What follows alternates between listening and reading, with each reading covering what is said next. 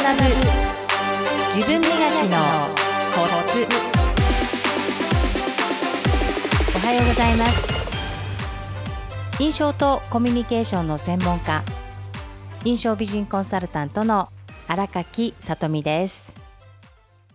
本日も最後までお付き合いください。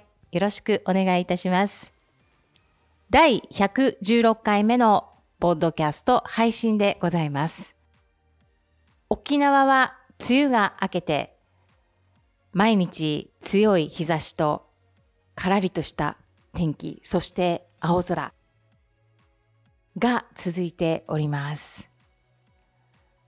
皆さん熱中症に気をつけながら毎日楽しく過ごしていきましょう。今回のポッドキャストのテーマですが信頼される人になるためにというテーマでお話をいたします。企業研修や講座セミナーなどでも必ず私も伝えてますが信頼される人それから信用される人になりましょうということを伝えます。私も日々実践のプロセスの中にいる状態です。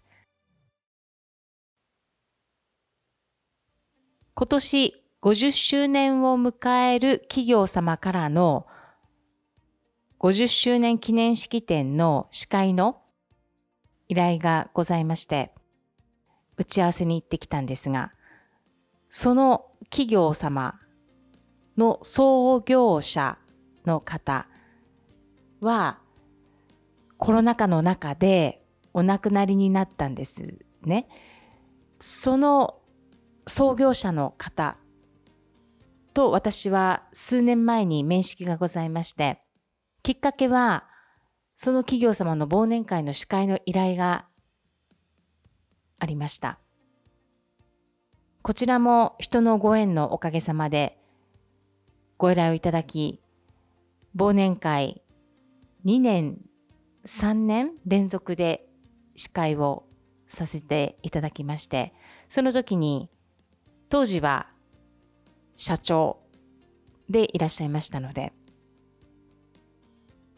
何度かお会いをして、その企業様のことを知るために、社長が書かれた本をいただいて、そのタイトルが、笑顔の化粧法、超高齢化社会を心豊かに生きる力というタイトルで本を出版されてまして、職員に一人一冊ずつ配布されている本です。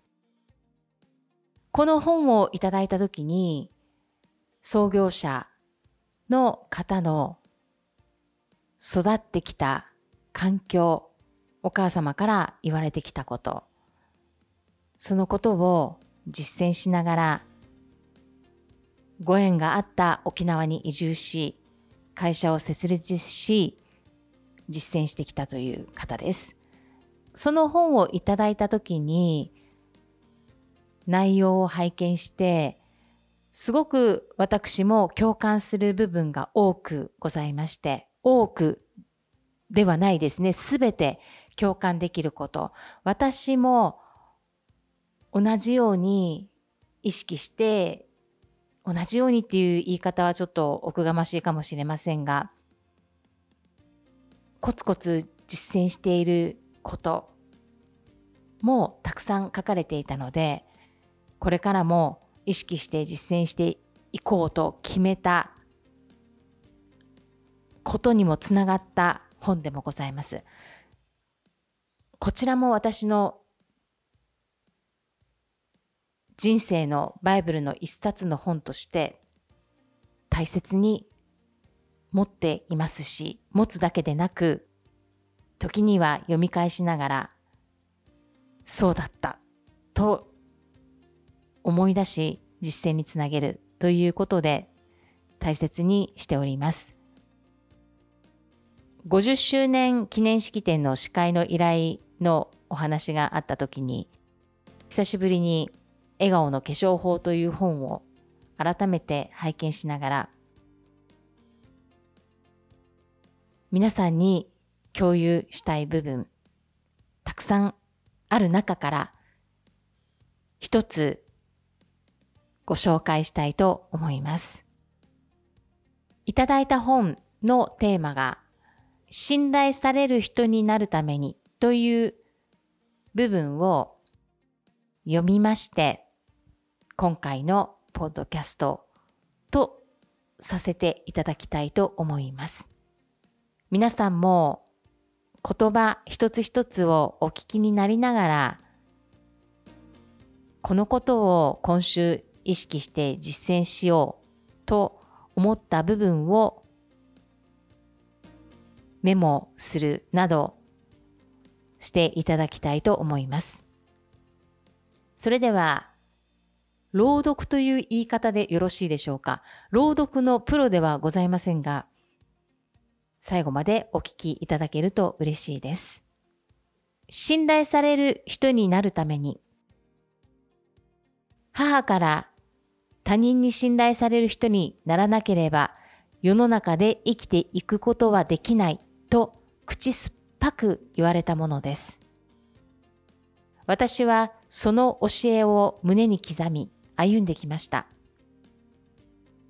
そして私はこの教えを守るために日頃からいくつかのことをチェックしています。1、人によって態度を変えない。2、他人の話をよく聞く。3、相手の名前を覚えている。4、他人を信頼する。5、謙虚さを忘れない。6、相手と約束をしてそれを守る。7、人を褒める。8、相手ではなく自分を変える。9、人がしないことを自ら進んでやる。10、しんどそうな人の話をしっかりと聞いてあげる。自分の周りには言いたいだけや口先だけの人がいるものです。たとえ小さなことでも自分が口に出したことは責任を持つことです。有言実行を積み重ねていくことで相手からの信頼が得られ、あの人は信じられると思ってもらえるようになるものです。人には様々な欲求があります。その中でも強いものは喜ばれたいという欲求だそうです。人は周囲に評価されたい。周囲に注目されたい。周囲に喜ばれたいという願望を少なからず持っていると思います。人には他人に喜ばれると嬉しいと思う感情があります。このことを母は私に気づかせてくれたのです。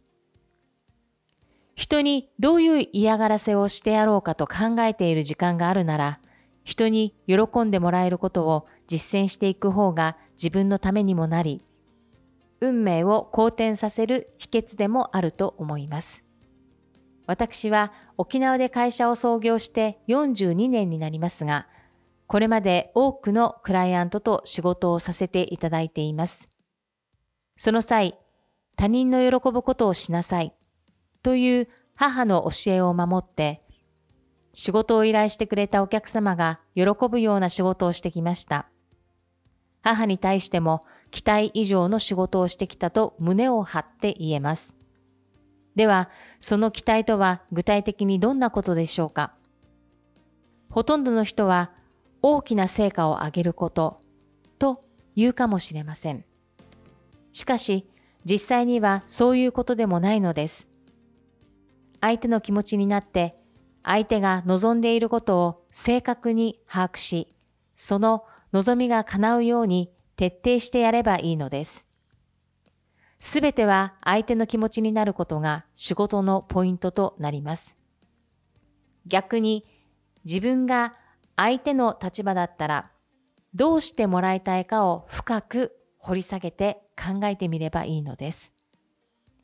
私は社員教育においてよく次のように言います。仕事ができない人は能力のあるなしにかかわらず、大きなミスを犯してしまうかもしれません。中にはお客様の立場に立てず、相手を思う心があまりにも欠けていたりします。相手の求めることに応えなければ相手は満足しません。どんなに一生懸命仕事をしても相手が望んでいることではなく、的外れなことに力を注ぐことになり、その結果仕事の評価は良くないものになります。これは仕事のみならず人生を成功させるポイントにもなると私は感じています。また、お金がないから他人を喜ばすことはできないという人も少なくないのですが、お金をかけなくても他人を喜ばせる方法はあるのです。釈迦の教えの中に、無罪の七瀬というものがあります。一つ目、願世。この願世は、着眼点の目とお布施の背と書きます。お布施の背と書いて願世です。優しい眼差しで接すること。二つ目、ご人生。この漢字は言葉のこと、言うの漢字。そちらに辞典の字、お布施のせ。こちらは優しい言葉、思いやりのある言葉で接すること。三つ目、願世。こちらは顔のお布施のせと書いて願世です。温かい笑顔で接すること。四つ目、心世。こちらは心のお布施のせと書いて人のために心を配ること。感謝の心で人と接すること。五つ目、心世。こちらは身体の身、身長の身にお布施のせ。自分の体を使って他人のために何かをやってあげること。六つ目、床座せ。床という字に座敷の座、がんだれがない座です。に、お布施のせ。席や場所を他人に譲ること。七つ目、防射世。こちらは厨房の棒、房という漢字に、校舎の舎、学校の校舎の舎、それからお布施のせと書きます。自分の家を宿として提供すること。もちろんお金を使っても他人に喜ばれるでしょうが、お金を使わなくても人のために何かをやることはできます。まずはここからスタートしてみてはいかがでしょうか。こちらまでが信頼される人になるために50周年を迎える創業者の方の本の中から朗読をさせていただきました。皆さんいかがでしたでしょうか？皆さんがすでに知っていることだと思います。そのことを日々一つ一つコツコツ実践しているかどうかっていうことではないでしょうか。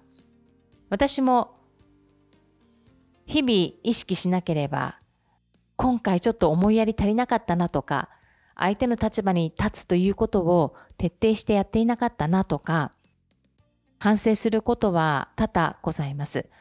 反省することで次の行動ではどのように相手の立場に立とうかという思考にもつながっていきますので一つ一つ人生の中で意識していきましょう。皆さんはお聞きになった中から今週何を一つ実践されていきたいですか？それでは皆さん、本日のポッドキャストは以上でございます。最後までお付き合いくださいましてありがとうございました。今週もニコニコスマイルでハッピーウィークをお過ごしください。皆さんのもとに素敵な出来事がたくさん舞い込んできますよう心から祈りましてポッドキャストの配信を終了いたします。それではまた来週お会いしましょう。ありがとうございました。